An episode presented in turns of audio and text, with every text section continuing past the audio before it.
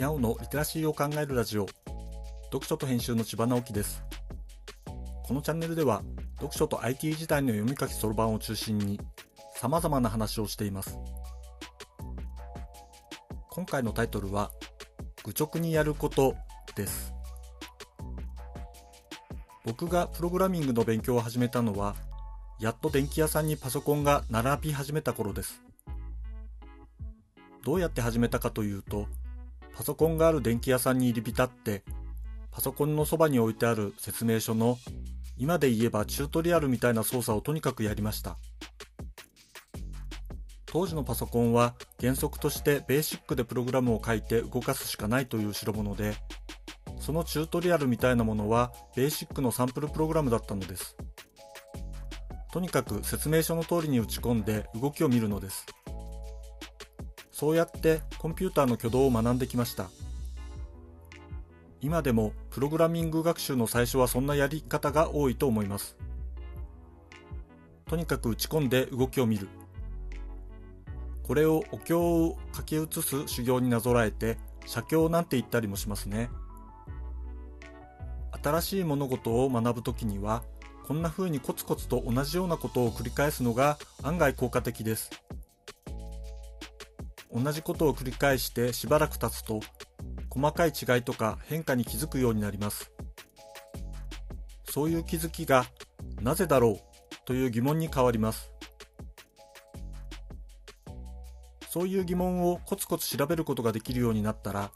自分なりの知識の広げ方が身についてきた証拠です。もっと言うと同じことを繰り返しているだけでも環境の変化によって見えるものはどんどん変わってきて、学びはどんどん広がります。結果を残すアスリートが基礎練習を欠かさないわけもこの辺にありそうです。最初は意味がわからないと思うかもしれませんが、コツコツとルーティンをやってみましょう。やらないと気持ち悪いというくらいになった時、新しい学びの目が開けてきます。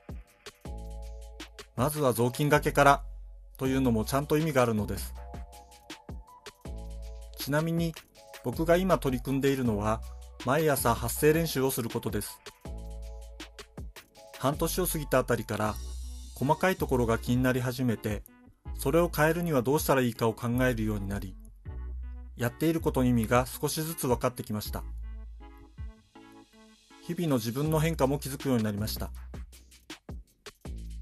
今はやらないとちょっと気持ちが悪いという段階で、ある程度習慣になったようです。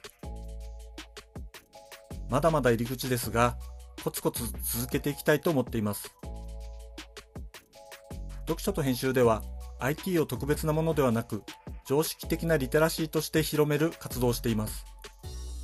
詳しい内容については概要欄のリンクから、または読書と編集と検索して猫がトップページに出てくるホームページをご覧ください。この配信の書き起こしをノートで連載しています。概要欄にリンクがありますので、フォローいただけると嬉しいです。今日もワクワクする日でありますように。